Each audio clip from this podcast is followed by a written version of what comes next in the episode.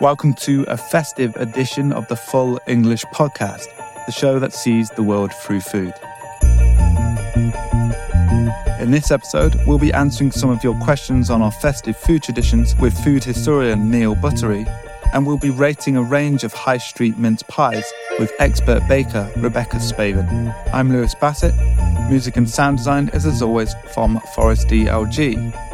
Merry Christmas to everyone that's been listening to the podcast so far. I want to say a massive thank you to everyone that's been supporting our show by sharing it over the past year, and a special thank you to those of you who've subscribed over on Patreon. Hope you enjoy the episode. Welcome to the Full English. This is our Xmas special. Ho ho ho, everyone. Welcome. Yeah. We've made it through the year. Jingle bells. I'm a little bit worse for wear. I don't know how you guys are feeling, but I'm ready for this year to be finished. Um, so that's not very. That's dark. Don't bring a darkness. Cut that bit out. Not very that Christmassy of you, sorry. Lewis. I just I worked a long day yesterday and I'm a little bit ill. Lewis is a little bit ill, so he's I also- seeing the world through a dark prison. I drank a few. I drank a few sherries last night as well. Didn't help. Hmm. That's a bit more merry, at least. Yeah, it was Yeah. merry when I had the sherry, but not right now. Anyway, we're, it's going to be a cheerful episode because I've got some brilliant guests who are going to pull us through, even if I'm not glowing and full of festive spirit. So we're going to go round. It's Forest DLG first of all. Say hello, Forest. Hello, good afternoon. And then over in my corners, in the new guest, Rebecca Spaven. Spaven. Spaven. Yeah. So that, I said that with my own Good accent. effort. Spaven. Yeah. And you are, I introduced you to everyone earlier as Mrs. Toad Bakery. um, we, I invite you on because you're a brilliant human being, but also because we want your um, mince pie expertise because we're going to be, later on in the show, we're going to be sampling some of the best high street shop mince pies. Um, so we'll get to that in the second half of the show. And then also, if you didn't recognize her voice already, is Jemma Greenwood, who is, as we know, talented. Also talented, actually. So that's a reference to uh, something that Jemma was embarrassed about saying in the last episode. yeah. I mean, it's Costa. it's factual, but you are talented. I think that's Very what I said at the time.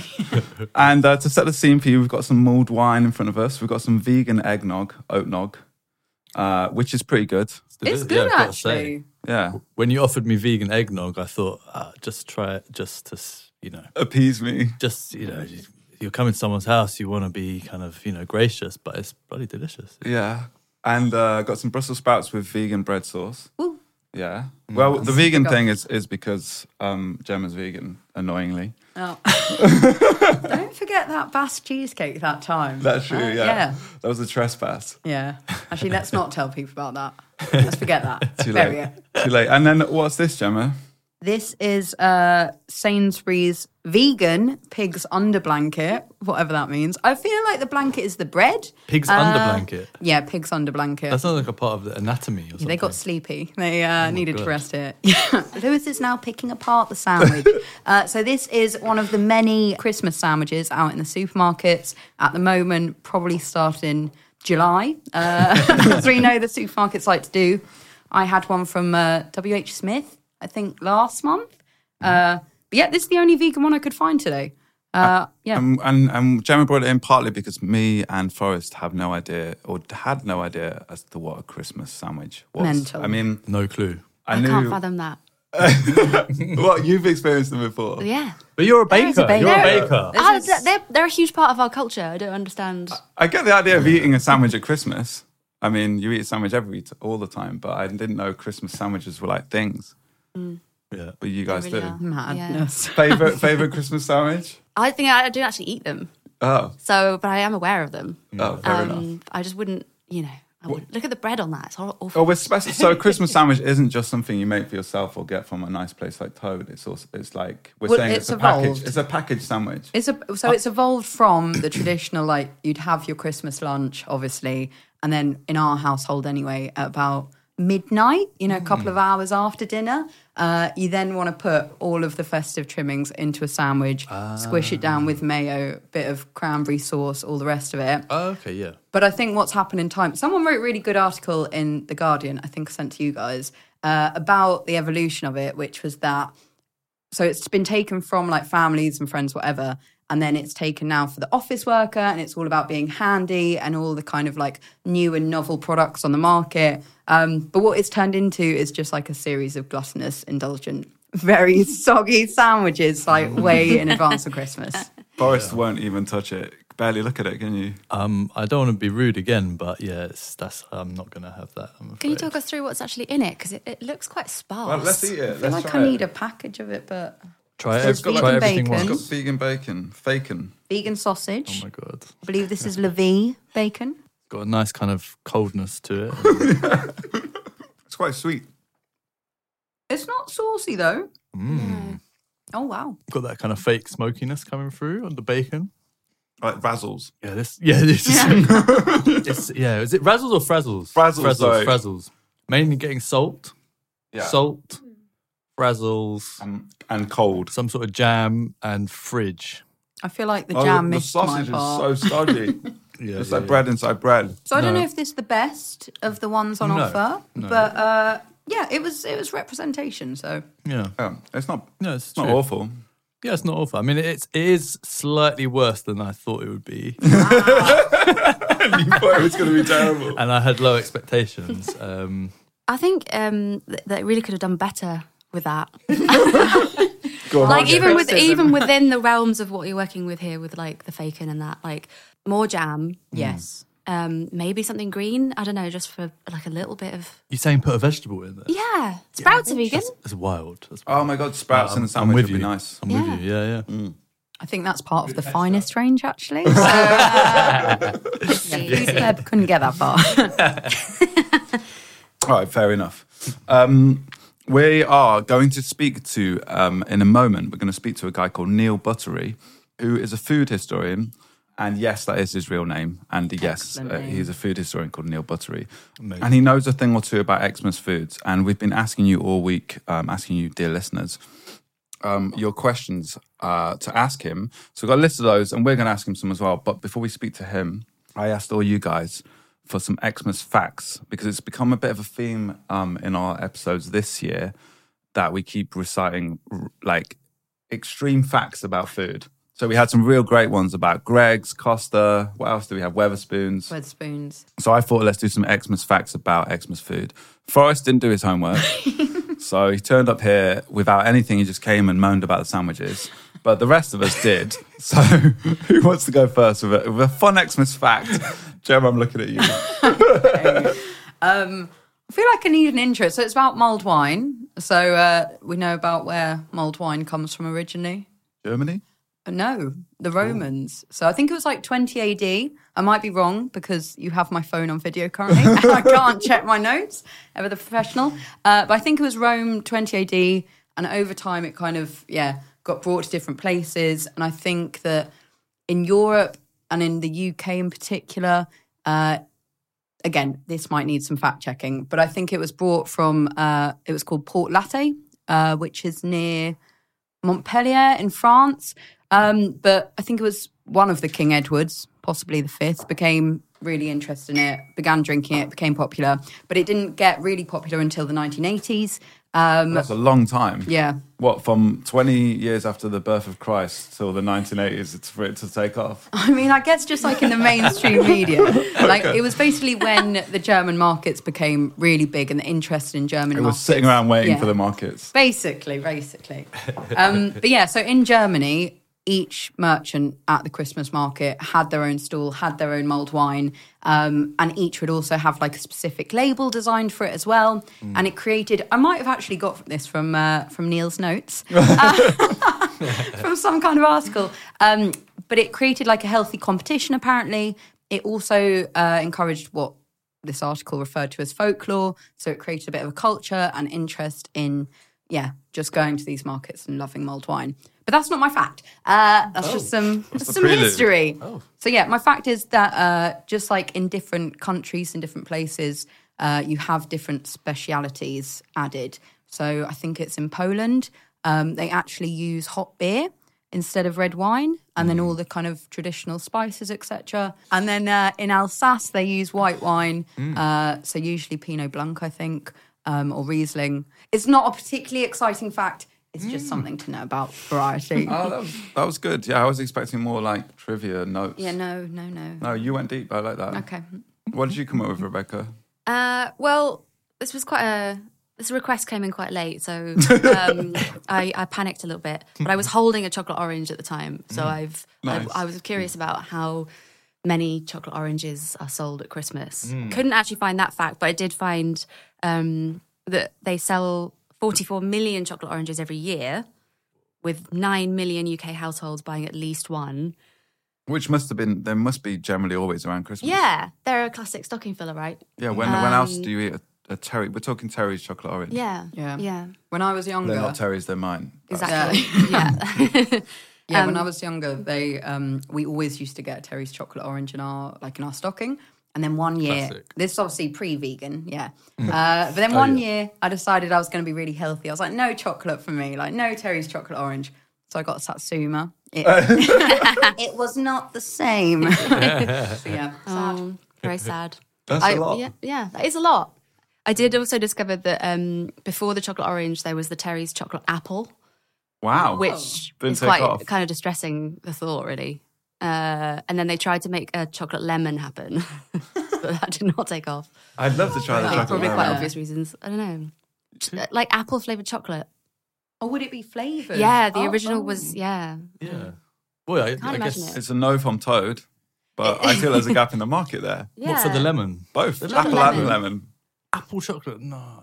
Especially that milk chocolate. Like that's not going to work. is it? People will have anything if it's got chocolate on it. Oh, you have those like apples on a stick, you know, like a toffee apple. You get like the chocolate ones, don't you? Oh yeah. You're not so not so keen. Good way to ruin an apple. Forest DLG is more of a food snob than me. Um, I've got some facts that will blow your minds. Um, okay, the first one is guess how many turkeys are killed for Christmas every year? I don't want to know. You're going to find out. Go on, uh, Forest. So yeah, I'm going to say 40 million turkeys. Mm. Anyone else? I'm gonna go. I'm gonna go a little lower. I think maybe 25. It's more, that seems Well- more reasonable. Lucky for Jemma's sentiments, Woo woo. it's only 10 million, but still quite a lot. Only 10 million. This That's a lot of fact, well, it's still a lot of turkeys. Imagine seeing 10, 10 million turkeys all at once. You'd be No. terrified. It's a, it's a horror show. This fact is gonna gonna okay. That maybe that one I over egged it a bit, but this one, how many mil, how many millions of mince pies are eaten uh, every year in Britain? 15 million. You guys? Well, 500,000. I, I, I wildly overshot last one, so I'm going to be a bit more conservative. I'm going to say 20 million. Rebecca? I think it's m- more than the number of people in this country. Oh, because Yeah. there's six in a pack. I would plus, say. I would say maybe like Yeah, 100 yeah, yeah. million. It's close to 800 million. That's amazing, right? Wow. Wow. How, how many do you eat? I, I probably don't eat one. I eat like two or something. Who are you? I know. Claims to have something to say about English food and doesn't eat any of it. Yeah, no, I'd probably have 10 mince pies, 10 to 12. Between what Christmas period? time? Um, well, as you, as you know, I wait till January to uh, to buy my mince pies when they're uh, you know 10p for a box of 15. Get my get my, my money's worth. So I, I also found out that um, there's one city in the UK that eats more mince pies per head of the population than any other city. Okay, And his name is any guesses? Blackpool. Liverpool. It's one of the pools. Oh. The people of Liverpool, on average, eat 20 mince pies per person over Christmas. I don't know what Christmas is defined as there. And then Southampton is lowest, uh, according to this survey uh, from 2019. And uh, the people of Southampton only 11. Um, But well done, Liverpool, smashing it with the mince pies. What, who knows why they like them so much? Yeah. Uh, London, any guesses how many people the people of London eat uh, mince pies So over it's got to be it's got to be above 11, less than 20. Yeah. Name a, name a number between 11 and 20. this is a sick game, man. This is a sick All game. right, it's true. It's not very good trivia. It's, 50, it's 15. We can skip this. this is why we need the actual expert on, uh, Neil Buttery. So after the break, we'll uh, join Neil Buttery in an interview and we'll find out some actually inf- interesting information about festive food. Don't do yourself down, man. You know. Oh, it's too late. My ego is bruised.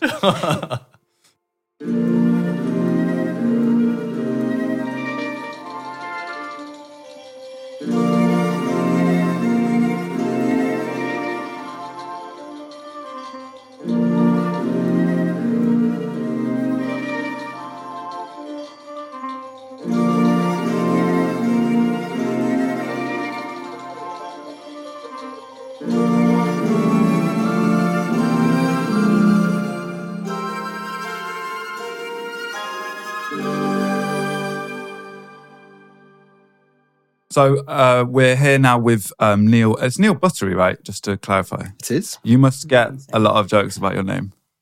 Yes, I have my entire life. I used to hate it as a kid, but I quite like it now. Well, definitely. Did you think you became your name, or the name was just you know suited to you as you've got older?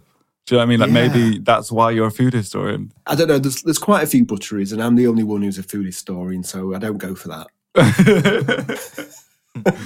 anyway, okay, so we're here with Neil Buttery, and you're an expert on on uh, food. You're a food historian and an author of two really brilliant books, um, which I'll put links to in the show notes. Um, and w- what we just revealed in the previous chat before the break was that I know almost nothing. All the things I know about Christmas are really uninteresting. Um, so we're hoping Okay. that you will base. You're going to carry the weight of this whole podcast, really, Neil. All right, well, I'll try my best.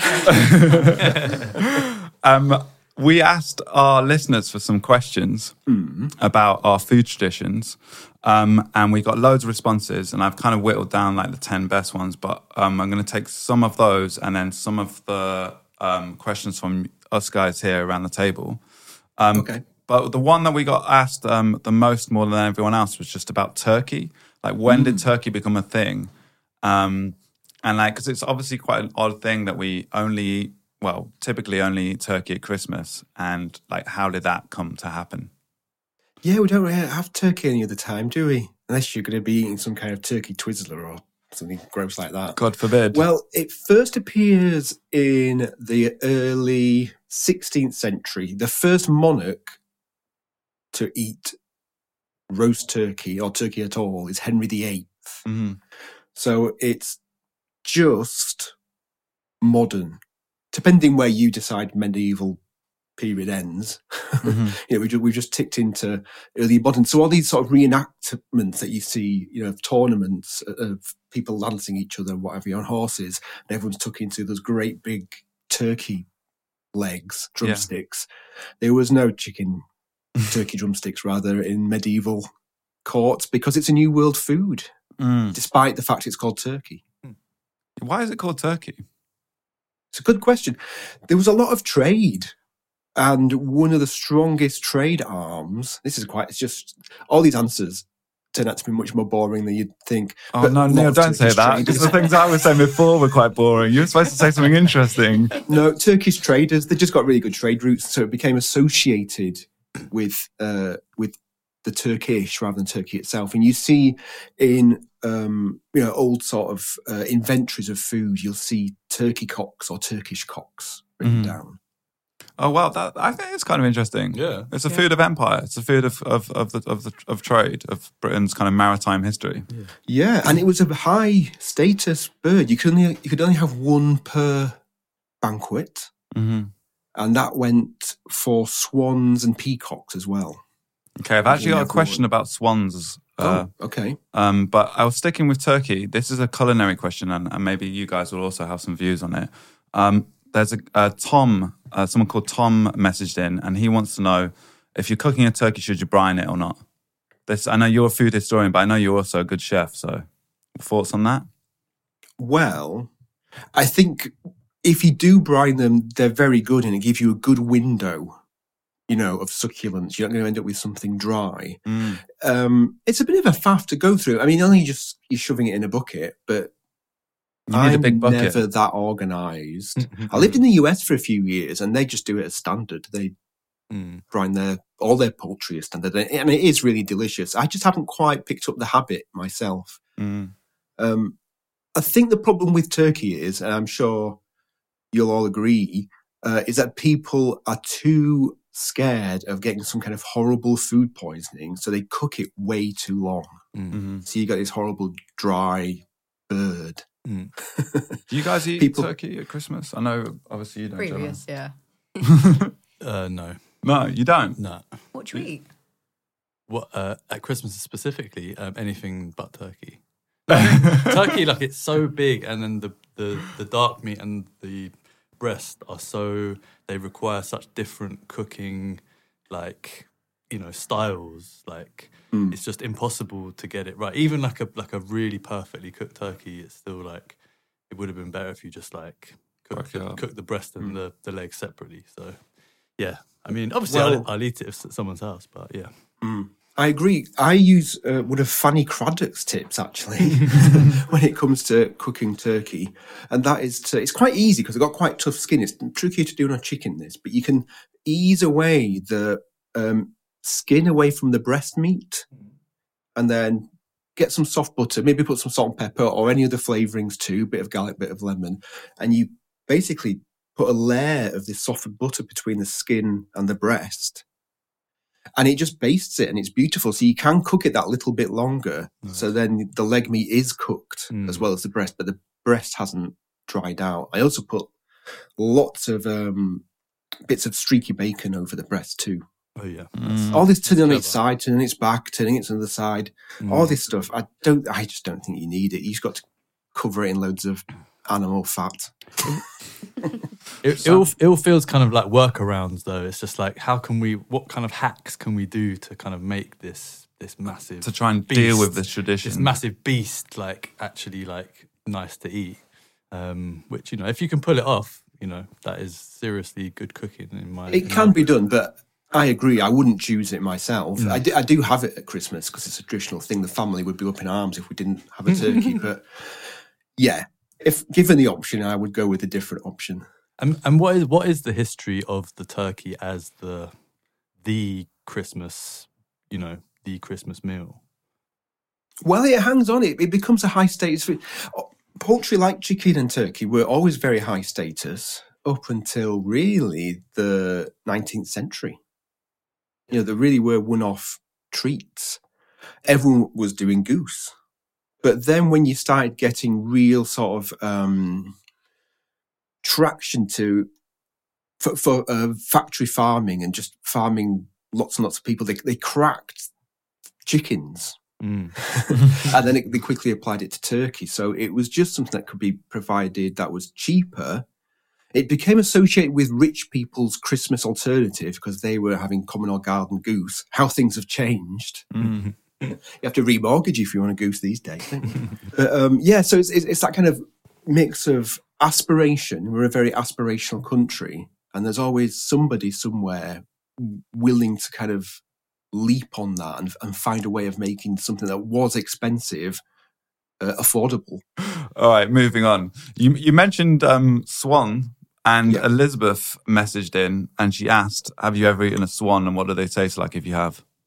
I have not eaten a swan because I would do if I got the opportunity. You're allowed to. Like, a lot of is it legal? people say that it's well like turkey it's it's dry it's big and it's dry uh, one of the reasons turkey took off in the courts was um, we, we we're saying that turkey's dry but in comparison to um, peacock and swan which were kind of semi-wild they had no fat on them whatsoever and they were very tough birds apparently so we might not like it now uh, cooking it in our ovens but when it came to spit roasting meat, I think um, it was a revelation. Because that was a festive bird for for a while. Like the likes of Henry VIII were probably eating swans. Yeah. Swan pies more often actually than roast swan. You'd find you'd, you'd, have, you'd have the pie and then you'd have the sort of uh, the swan, they'd reserve the swan skin with all the feathers still on it and they'd kind of cover it over this fake swan and pop it on the top. And they'd carry it in. There'd be all fanfares and stuff like that, all that nonsense. Sounds like my kind of uh, event, to be honest, Neil. people say people say it's fishy. A lot of people Oh, stringy yeah. and fishy.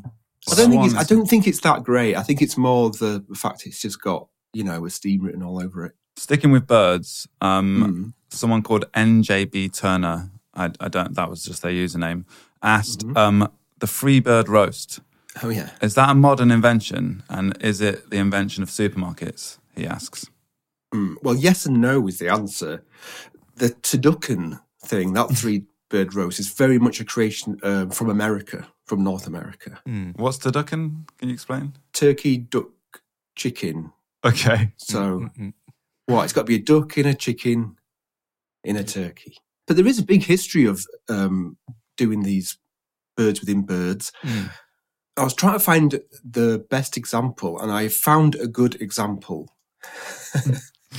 and let me tell you, it's better than a three bird uh, the biggest I could find was a 17 bird roast. How do you fit that many? What's the biggest one? How small is the smallest one? It's a dolphin. The smallest was a warbler, Oh. little ortolan, which are now, well, still eaten in some places in France, but you know, they wear a veil to hide their shame, don't they, if they eat it? so that's, that's the smallest. And the greatest one, the biggest one, was the great bustard, which went extinct in this country. I think it's just been reintroduced in South, Southern England. Oh, so we maybe the could last we can five give it a whirl again. Yeah. Well, I mean, why not make something extinct a second time, eh? Wow. I didn't mean that. No, but you need a pretty big oven, I guess. So it's a tough Yeah, one. this well, this is all done on a spit roast, and it's Oh, yeah. difficult to do these kind of things because there's no traction on there. It's all just meat. It tends to slide around. I mean, there are hooks and things. wh- You know, when you attach them, attach something to a a a metal spit, you'd most commonly find them in pies. Again, the Mm. Yorkshire Christmas pie is the is the infamous one. Um, which appeared in uh, 18th century, 1747, I think, is the first recipe. Hannah Glasse, I'm not sure if you've come across her yet. The art of cookery made plain and easy. I've cooked her Yorkshire Christmas pie. That was a five. That was five birds. Getting all the bones out of five birds was a complete pain. And you you make this massive pie. You just build it up. I, I made I made bricks of pastry, so like a big igloo. and then any gaps you filled with jointed hare, grouse, woodcock. And then I think there was something like five pounds of butter on the top. Wow. Stick the lid on. It took me a week to make. Wow. You shove it in the oven, and the idea is that it all cooks. It's, it's all hermetically sealed. The butter melts, and what you're essentially doing is, you, is you're potting your meat. You're making potted meat. Wow. Um, and then it was sort of Yorkshire landowners would make these things because they had lots of land, so they had lots of game, and they'd post it down to their friends Like a kind of status On a- symbol. on a horse and carriage all the way to London for their for their mates. Mine was an absolute disaster there. We don't like to talk about it. Could you tell the difference between the different birds as you ate it, though? Mm, probably not really. I mean, you can tell a difference when it comes to like a really dark meat Mm. Bird, like a, a pigeon compared to a chicken is obviously different. Mm. Um, but a partridge and a chicken, you know, partridge is a little bit gamey, but no, it's just more. It's just showing off. Yeah. It's all about showing off. There's always something quite so kind of theatrical about Christmas food, like whether it's like the big bird on the table in the middle, or like you say, putting like you know five different types of animals, sort of stuffing them horribly inside each other, like a sort of Frankenstein, Frankenstein beast. Yeah, it's grotesque, really. Yeah, it's quite grotesque, isn't it? But but it's kind of like yeah, there's like a spectacle to it. Is do do do you think that that's kind of are, are there any other occasions when when when we sort of do this kind of thing, or is Christmas the big sort of the finale of the year, the big spectacle? When it comes to regular events, I think it probably is. Mm, The only thing I can think of is weddings. The only other thing, yeah, true. you know, when you bring in the big old cake. Mm, Uh, yeah, I would say so. And we do like to keep these things alive, you know, because part the part of the theatre of the table is something that we don't do with other meals. You know, someone's usually expected to carve the bird as well at the table with Mm. everybody's beady eyes on them. We've all botched a roast, a roast chicken or a roast turkey or something. I certainly have. yeah, Um, and that's another thing that goes back to the Middle Ages, you know, the host or the host knight Mm. sometimes, you know, showing off their skills with a knife in a more dainty way than tournaments and fighting. Mm, mm. Uh, I kind of like that we still do it. I mean, we, most of us don't know what we're doing, and I'm okay now. But I, I do like that these little bit, these little bits of theatre do do continue. Mm, mm. It's nice. I prefer when I find out that we're the same as everyone else more than when we're different. Mm. Do you know what I mean? Agreed. Yeah, It's just nice to know that we're basically the same. yeah, sure. I have another question. I suspect the answer is going to go back to the Middle Ages. Um, Okay. and it comes from Izzy. Um, and she asks, why are all the flavors of Christmas kind of the same? Like, why do we use all of the same kinds of spices, like cloves and nutmeg and so on, in like kind of all of the traditional dishes? And also, like, why don't we use those spices like throughout the rest of the year? Hmm. Well, I so I would argue that we do use them the rest of the year. Mm. Or maybe that's just me. Maybe I'm projecting. I don't really use cloves other than at Christmas. We use mixed spice though, yeah? When I'm making like Chinese food, maybe. Yeah. Yeah. You guys? Maybe at Easter, but that's Those kind of like warm spices. the, Yeah. yeah. the sweet spices. Mm. Mm. Well, I mean, yeah, I suppose it does go back to Middle Ages. There, there used to be a spice mix called poudre douce, which was just means sweet powder. Mm. Um, we're not 100% sure what the ingredients are, but it seems to be, it is things like cinnamon, cloves, nutmeg, mace, and sugar. Because sugar is considered a spice at that time, used in very small amounts. Mm. And they were used with all kinds of foods. Mince pie being a case in point. I mean, it's got a very long and interesting history. Um, and it's gone through some transformations through the centuries. Um, You know, we put minced meat with no meat in it, and it's not minced either, into our mince pie. and uh, it can be very confusing. And it's one of those things where um, only, only when you sit down and think about it, you go, oh, yeah, why do we call it mince meat? There's no meat in it. But you only have to go back to Mrs. Beeton's book of household management, uh, you know, what, 1860s, and there's meat in the mince pies. If you go much further back to, say, 17th centuries, you've got mince pies being eaten all year round. They're not Christmas, uh, associated with Christmas in particular.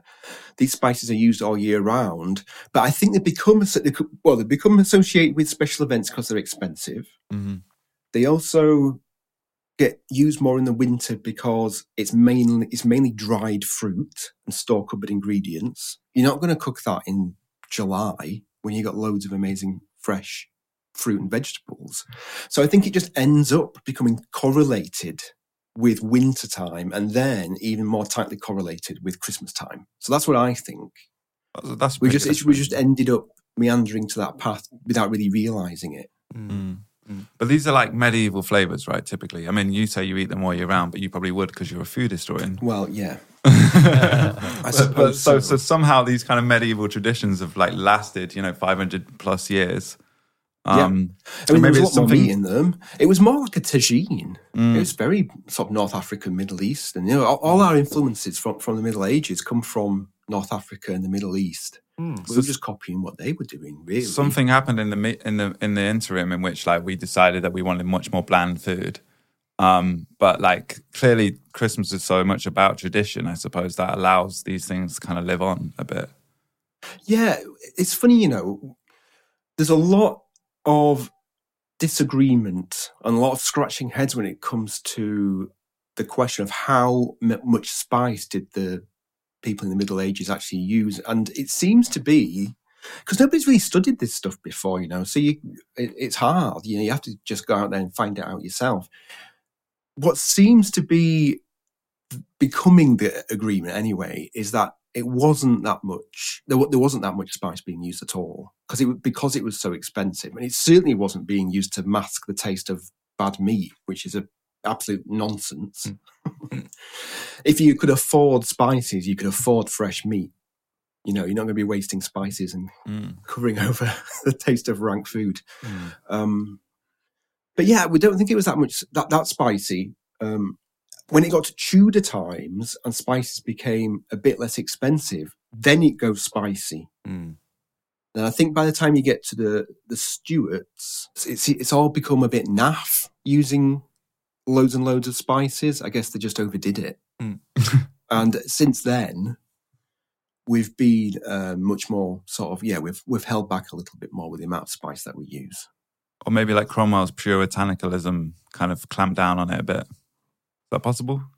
Yeah, I mean, well, certainly. I mean, spices were certainly associated, you know, with um, being aphrodisiacs and things. So I Mm. wouldn't be surprised. He didn't like much. Um, someone called Peter wrote in. Uh, I say wrote in. It's not Blue Peter. Didn't use a pen and paper. Uh, messaged, um, and it's it's a bit uh, similar to, to to the why is there no meat in uh, mince pies. Uh, and he asks why uh, are figgy puddings called figgy puddings even though there's no figs? I suspect because there just was figs at some point. Is that right? Good. Well, it's a good question. I've not found a single figgy pudding recipe with figs in it. Wow, I what don't a think puzzle. anybody else has. Whilst we're at it, no plums in plum pudding either. Revelations abound here. You're kidding me. you are more interesting than me. Um, I mean, I'm not saying they were never used, but it certainly wasn't common. I've never found one. Um, plum was used as a general word for dried stoned fruit. Okay. So it also applied to currants and raisins. Hmm. So, you know, you'd see plum cakes, plum puddings, and whatnot. When it comes to now, when it comes to figgy pudding, there's two theories, and I definitely side on one of them. So one is that fig is just used as a byword for, you know, a bit like plum. It's a byword for something that's for, for dried fruit. But I've made one a few years ago using the cloth method. So it's like a big Dickensian, you know, Mm. cannonball pudding, set it on fire and all that kind of stuff. It was fantastic. And when you make one of these, you have to wet your cloth and dust a lot of flour on it. It's a, it's equivalent of um, putting flour on your cake tin, you know, before, you put the batter in, stop it sticking. So you, you shake all this flour over, put your mixture in, tie it up nice and tight, boil it for five hours or whatever. Then when it comes out, it's sort of pale, you know, because of the this sort of layer of flour, and then you crack into it, it just spill it spills out, just like uh, I think a fresh fig does when it's really really ripe. Wow, that is a pretty good theory. So I have heard that. I mean, I don't know what the answer is, but when I made it that time, it seemed so true and compelling that I thought that's got to be it. So if I'm going to take sides, I'm going to take that one. I like that one. It's a good. It's a good theory. It's quite What? creative. That makes What sense. is a figgy pudding? yeah. I actually don't know. I Like- don't know. It's Christmas pudding, right? Christmas pudding. oh, it's just Oh, Christmas. okay. Oh, Oh, okay. okay, yeah. Gotcha. Um, related to that, Alex wants to know how long have we been hiding coins in Christmas pudding, and what's that all about? Well, that's Victorian. Uh huh. Um, we used to I don't know hide if any of you guys ever did that. Do you ever do that? We, we used to do it. Heard about it. Hiding the coin thing. No, No, we never did it either. I, we, our family did it. My Strong teeth in your family. yeah. my my French family would always hide some sort of hard object in like Chris or festive cakes, like sometimes coins or sometimes this weird little porcelain doll. Yeah, yeah, yeah, yeah. I've seen that. And I remember The just king. like yeah, that's it. Yeah, Or the baby. the, the fève, and yeah, I Mm. remember just crunching down on it and just being like, "What is that? what is that in my?" It's meant to be lucky, but it's actually just breaking your cake? teeth. Yeah, exactly. Yeah, Yeah, well, pu- putting things in your in your pudding or your cake definitely goes back to as far as the Tudors. Probably goes a little bit further than that, medi- uh, late medieval, I would say. Mm. Often a bean, a dried bean, Mm. and then whoever picked it out would be um, king of the bean or queen of the bean, oh, I would love that. Let's bring that and they back. get to basically be treated as as king or queen for the for the rest of the time, which is nice for the rest of the day. Nice. Um, it was big. It was a big thing. Those boy bishops, you know, they just they- they really liked this sort of making the world a bit of a topsy turvy place Yeah, so the world turned upside down. day. That's quite yeah. nice. Nice. So that's started off as a Yeah. bean. It developed then into things like your coin. Mhm. There'd be a wedding ring. Wow. Mm. That would mean you know you might be getting married or finding romance Hmm. in the next twelve months. If you found a thimble. Sorry, but you are a spinster for the next 12 months. I that. found that thimble. But what? But these are people are just planting them there. It's not like these are divine s- symbols. No, it's just superstition. It's just fun superstitions, really. Mm. It's one of the few that have sort of got through, you know, from the times of, you know, Oliver Cromwell and the and the Puritans. Hmm. Because the, the sad thing is, you know, without get, kind of getting historian on us, the real sad thing about Henry VIII bringing in Church of England and Protestantism and all that. I mean, I'm not a religious person at all, and the Catholic Church have a lot to answer for. but you know, before then, before Protestantism, when it was all about personal um, prayer and personal faith, it was it used to be done in groups, and people looked after each other Mm. a, a lot more. I think, Mm. and there was lots of community stuff. People did stuff together, and a lot of it was superstitious. You know, a lot of it was going going probably right back to Anglo-Saxon times, maybe even uh, pre-Christian times. Who knows? And all those things got lumped in with uh, papism. You know, with being oh, it's, it's all Roman Catholic. We've got to get rid of all of it, and we lost so much of it. But there's just the odd one, Mm. like or the descendants of these, like putting a coin in your Christmas pudding, that just got through the net somehow.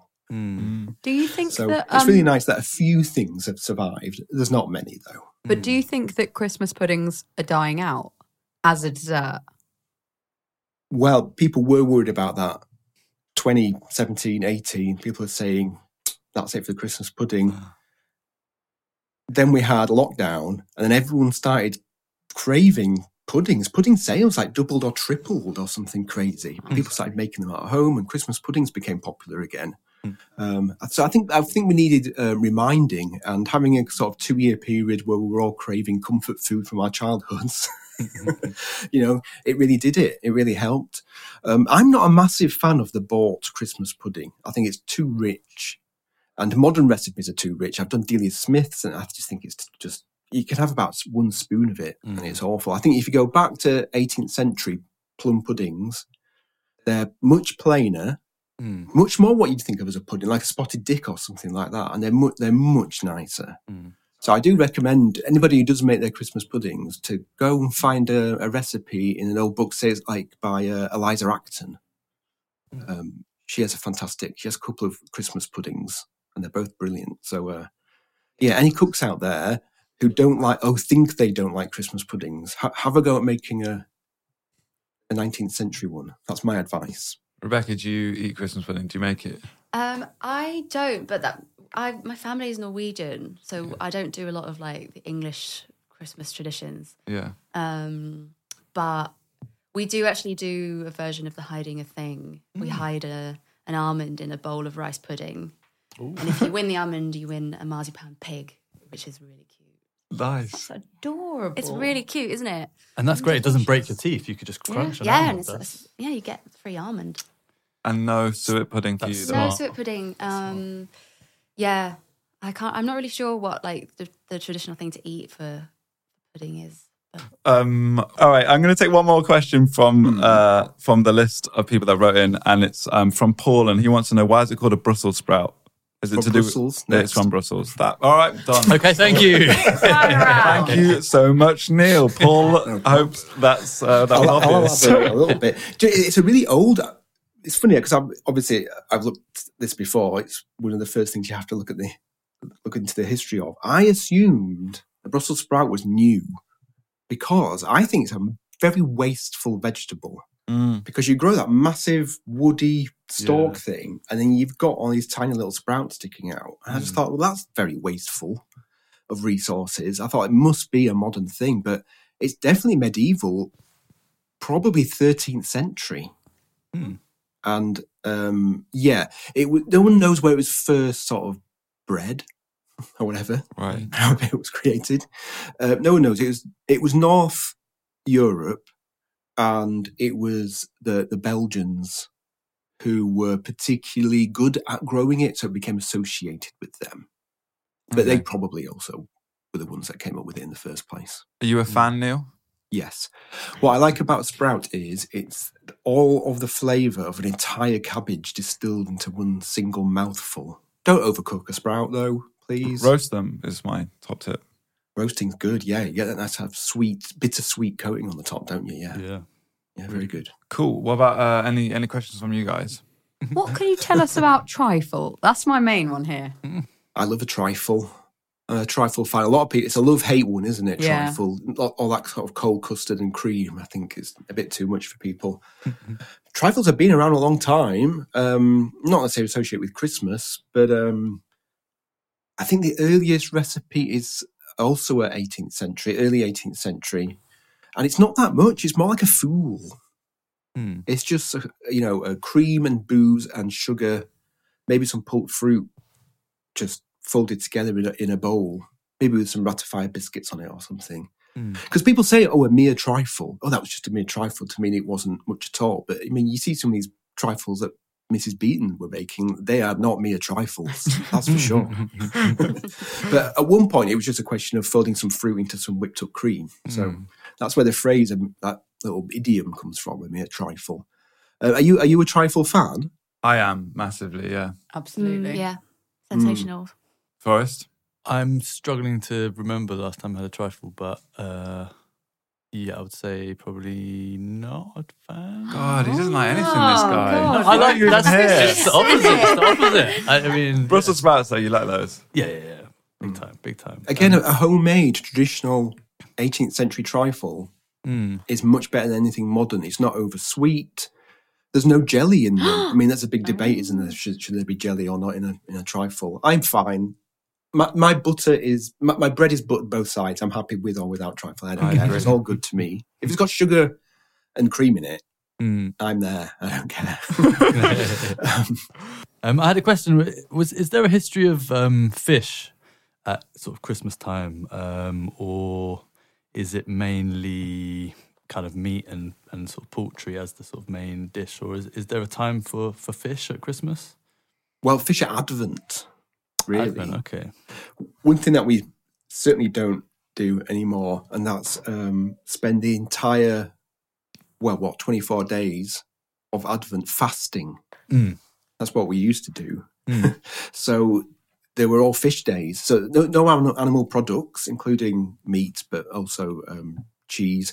A bit later on, uh, eggs were allowed, but Mm. um, yeah, the only meat or the only animal food you were going to get was eating fish. So it became associated with that, especially um, Christmas Eve, and a lot, lot of other cultures. There's a lot of fish eaten on Christmas Eve, isn't there? Yeah, that's that's Yeah. that's what I was thinking about. So my main sort of Christmas memories is fish on Christmas Eve rather Mm. than like the actual Christmas day. It's the equivalent of having fish on Good Friday. Mm. Yeah, yeah. Neil, um, that's been super interesting. Thank you so much. Um, we'll leave it there. No props. Thanks. Cheers, now. Bye, bye, bye. Merry Christmas. Oh, yeah, Merry Christmas. Merry Christmas! You are listening to the Full English podcast. And if you like what you're hearing, then please, as always, give it a share. And if you really want to help us make the next season of the show, then head over to patreon.com forward slash full English and sign up for £3 a month. We really appreciate your support.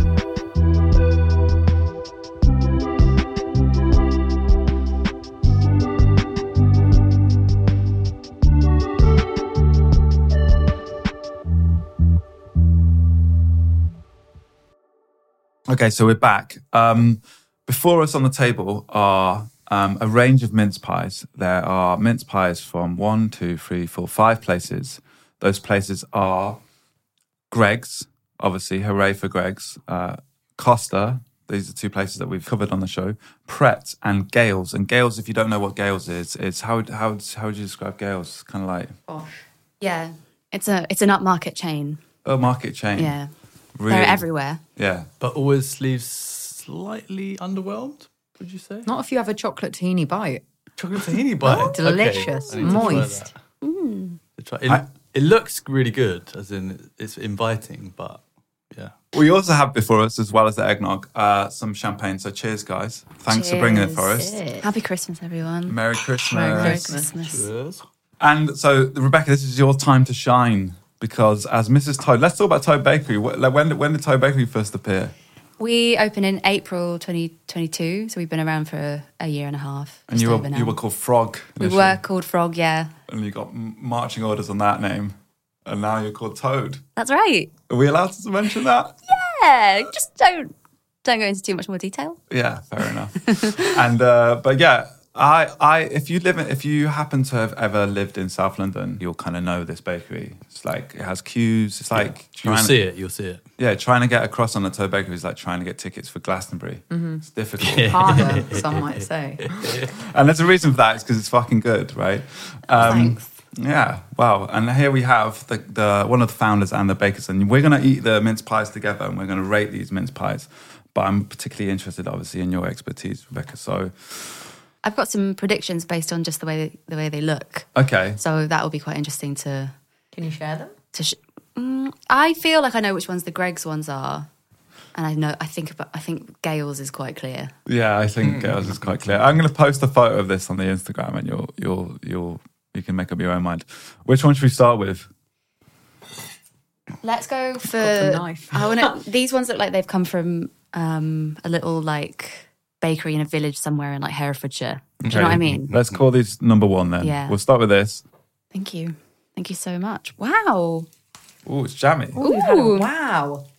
this this is almost like an Eccles cake. Yeah. Yeah, I I, tell you like now we're it. talking. Tell you what, Jamie, you can try this. Yeah? Yeah, this one is vegan. Number one is actually vegan. It's a Christmas miracle. That is. Thank you. Yeah, that's that's really like compacted. Yes, sir. Thank you. Whole of interest. What do you, as a baker, look for in a good mince pie? My personal taste is for things to be baked until they're almost burnt. um, so my my my main problem with like a lot of these commercially produced ones is that they look really anemic. Yeah. um, which is why I like the look of these guys here. They're nice and dark. Um, so yeah, anything with like a good a good bake on it. Demerara sugar on the top is also a big one for me.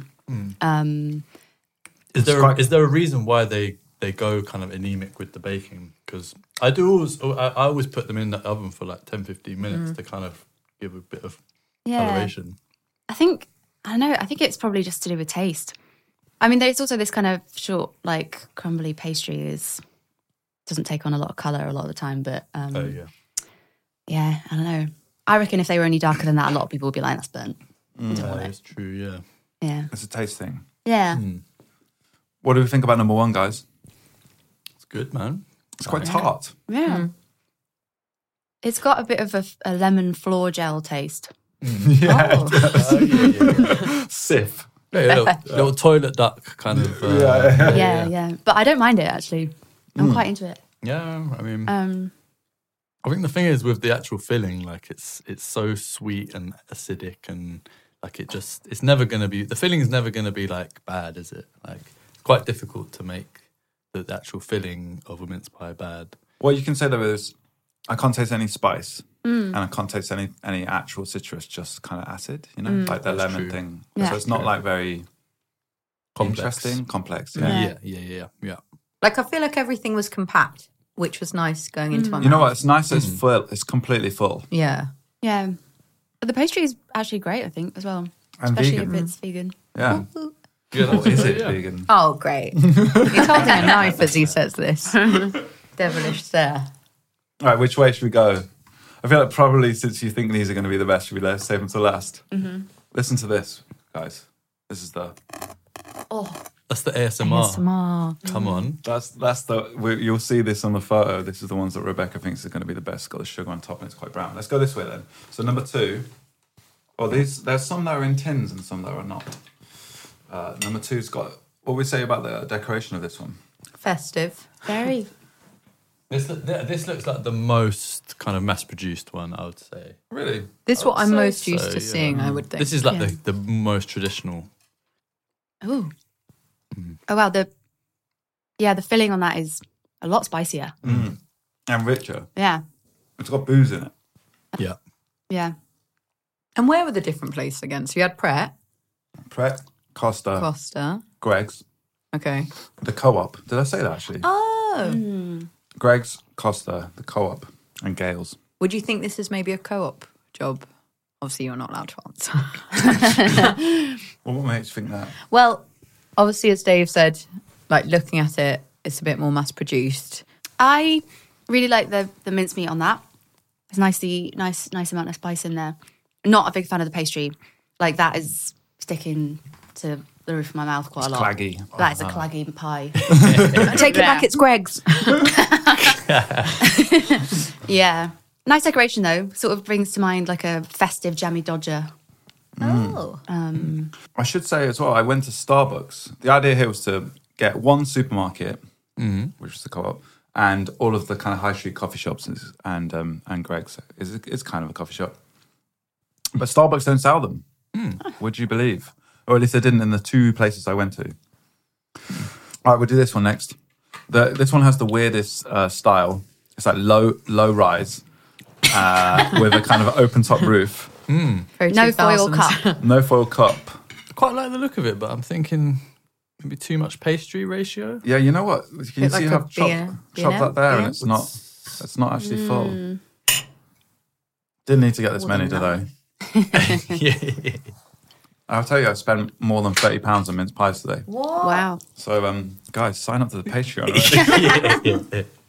Yeah, I I would say the ratio of pastry to filling here is, I would say, 65% pastry. Yeah. This is a flawed design. Look at mm, that. You reckon? Yeah. Yeah. It's got this kind of like ridge. Unless you love pastry and hate pastry. hate, hate mince. Mm. I'm not getting anything no, vaguely Nothing. distinctive from this at all. this is this is quite. It also tastes a little stale. yeah. Mm. The filling looks, it's like kind of homogenized. It's not, Mm. you, you're not getting the bits of fruit. It's kind of been, it's sort of Been blended. blended, sort of jammy sort of consistency, which, um, but you know what? I, I, the ratio of the pastry is actually, it's actually not bad. I don't mind like a, like a bit more pastry than, you know, the, the classic ratio. Hmm. Because, you know, the, it's so sweet, the filling. Like some, maybe just like a little bit more pastry is not Yeah. too bad. But the actual filling on this one, yeah, not, not doing, doing much, I don't think. No, it's not for me. No. It's a zero out of 10 for me. Really? Zero, Whoa! This is the lowest one so far. yeah. Wait, what was the first one out of ten then? Which was the one that you said describes as a village bakery? I'm gonna I'm gonna give that a no. I can't give them I can't give them any ratings until I've tried. But this one is just all. straight this up one is not good. I've made up my mind about that, and I don't Yeah. wanna. You've left some. I don't want to finish my quarter. We're moving on to number. What is this for? Mm. That is not a good sign. Yeah, no. Ooh, that's Pulling, raw. pulling down the the side. Uh, it reveals Barely the co- cooked. Yeah, barely cooked. It's like a little vol au vent mince pie. Yeah. This, This, um, this does not look good. Okay, dig it in.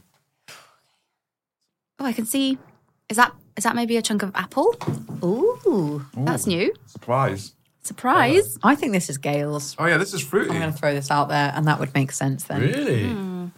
So what's the sort of like fancy? Oh no, I take it back. I think it's Pret. Oh yeah, yeah. I think fancy has to be Gail's. That's got quite a distinctive like, profile, Mm. I think.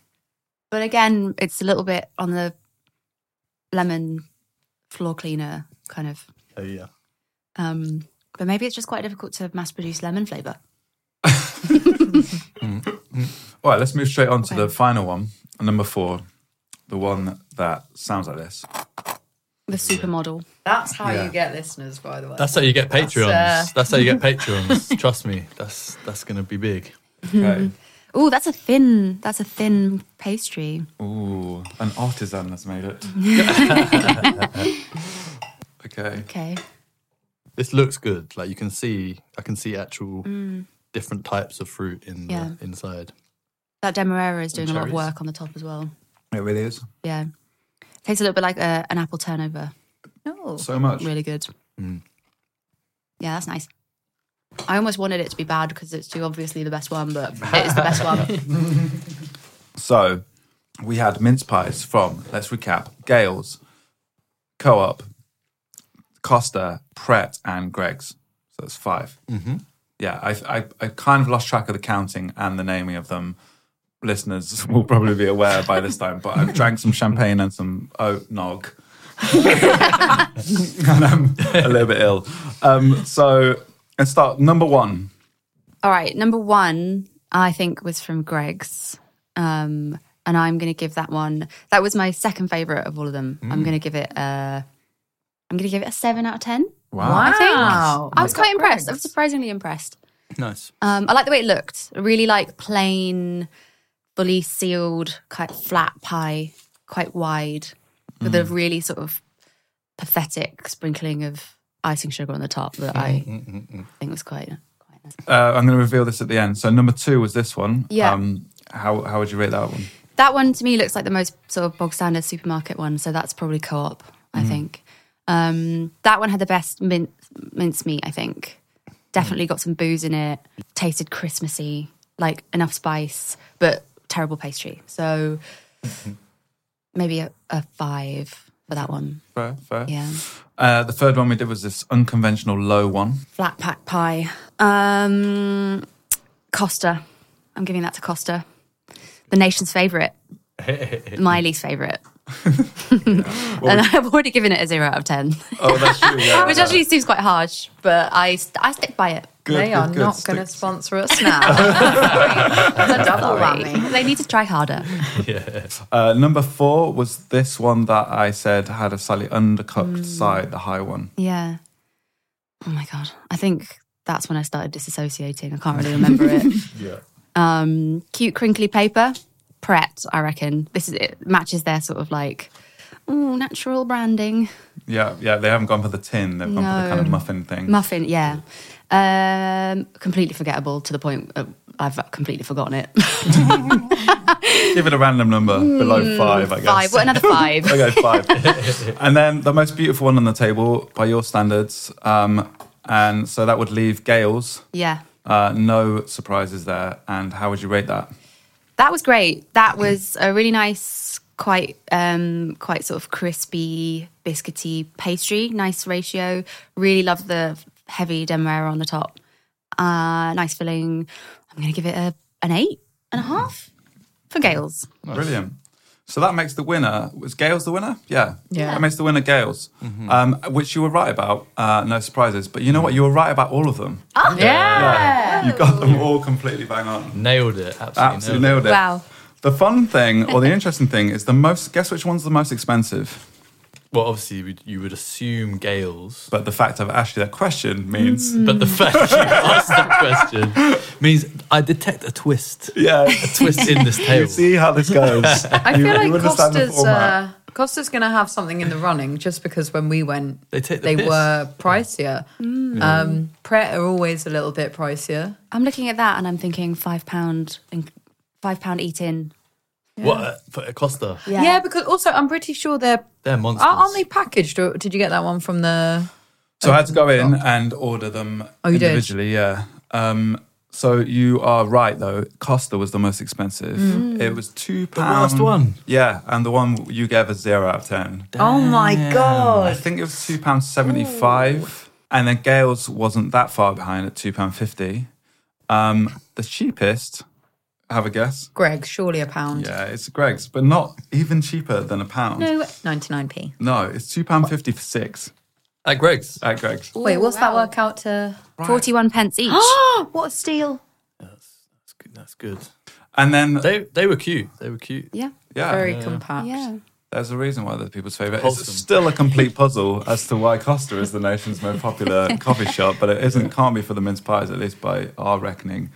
Um, and then Co-op, according to which magazine, have the best um, best mince pies out of all of the supermarkets. And I think that probably makes sense. Kind of quite good filling. But Yeah, you that liked the filling, didn't you? yeah. Yeah. They've done a decent job on that. Yeah. Agreed. Brilliant, Rebecca. Thank you so much for your expertise and for making yourself sick for us and our listeners. It's a pleasure. Cool. Um, before we leave, we'll just say that, um, yeah, Merry Christmas, everyone. Um, I just wondered if you guys had any thoughts on the year so far, season three. What were your highlights and what you're looking forward to next year? Maybe someone joining the show. That was a highlight for me. Was joining the show, It's a highlight for everyone, man. becoming an expert in uh, high street chains and Wetherspoons is a big one. And what's what's next on our agenda for you? Are we allowed to reveal it? Yeah, why not? Oh, okay. Uh, currently doing Little Chef. Yeah, what happened to Little Chef, guys? Yeah. Oh yeah. Come on. Has anyone actually had a Little Chef? No. Everyone I've asked says no, but maybe that's an Yeah, age I'd say so. demographic. Okay.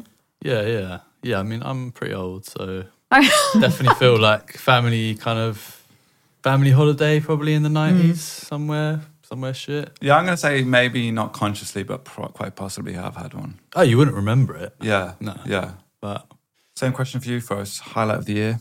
What are you looking forward to? um, so yeah, I'd say podcast. I really like the caffs episode because um, a bit like you, Lewis, I'm a bit conflicted about caffs. Like I, I love part of it and also don't like, you know, parts of it. Mainly, sort of slightly crap food that you sometimes get in caffs.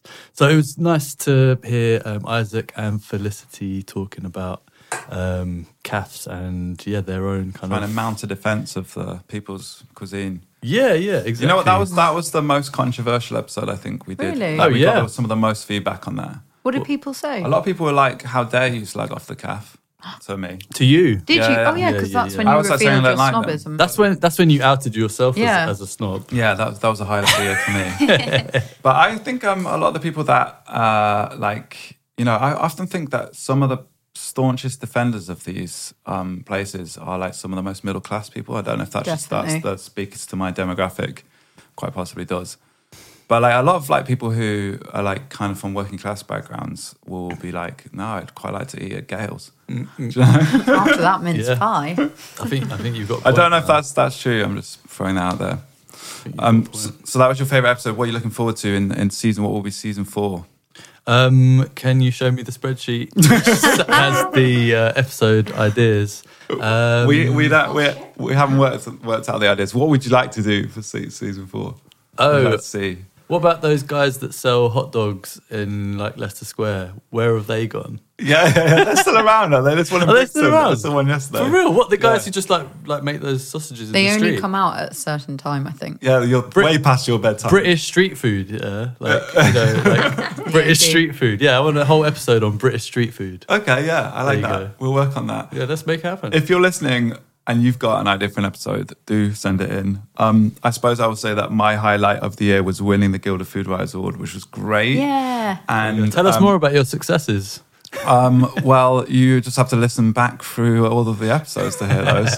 Um, my funny anecdote that I've just, I, I just mentioned earlier of winning that award was I was so genuinely not expecting to win it that I'd sat down in the um, kind of, it was like in a lecture theatre and I'd taken my shoes off because it was like really hot. It was a really hot day. And I just felt overwhelmed by just being there um, with like Mary Berry rocking around and stuff. Like, and so I took my shoes off. And then it was the first uh, like award they announced was the podcast one. And it was rolling really quick. And it was like Lewis Bassett coming down and collect your award. I was like, what? Well, you had no shoes on. So I had to quickly slip my shoes on, but I didn't have time to tie my shoelaces everyone turned around looking at me and clapping. And I'm like, and sat in the middle of the lecture theatre trying to like put my fucking shoes on. It's like climbing over everyone. And all I could think about the whole time when I was walking to the stage and getting the award was just like, I'm going to trip on my shoelaces. This is going to be a disaster. But um, if you see the photo of me collecting the award, you'll see that my shoes were untied. So yeah, that's that. and yeah, I'm looking forward to. I mean, we've got loads of things planned. We've got one last episode for this season, which is going to be about fine dining. And I don't really know what we're going to do next year, but I'm just going to say it's going to be sick. It's going to be great. So yeah, we'll leave it there. Merry Christmas, everyone. Happy New Year. Um, thanks you guys for coming. Obviously, thanks to Neil Buttery for uh, being our expert on all things festive. And um, yeah, check out the final episode that hopefully will come out um, between Christmas and New Year's. And other than that, see you in 2024. Peace.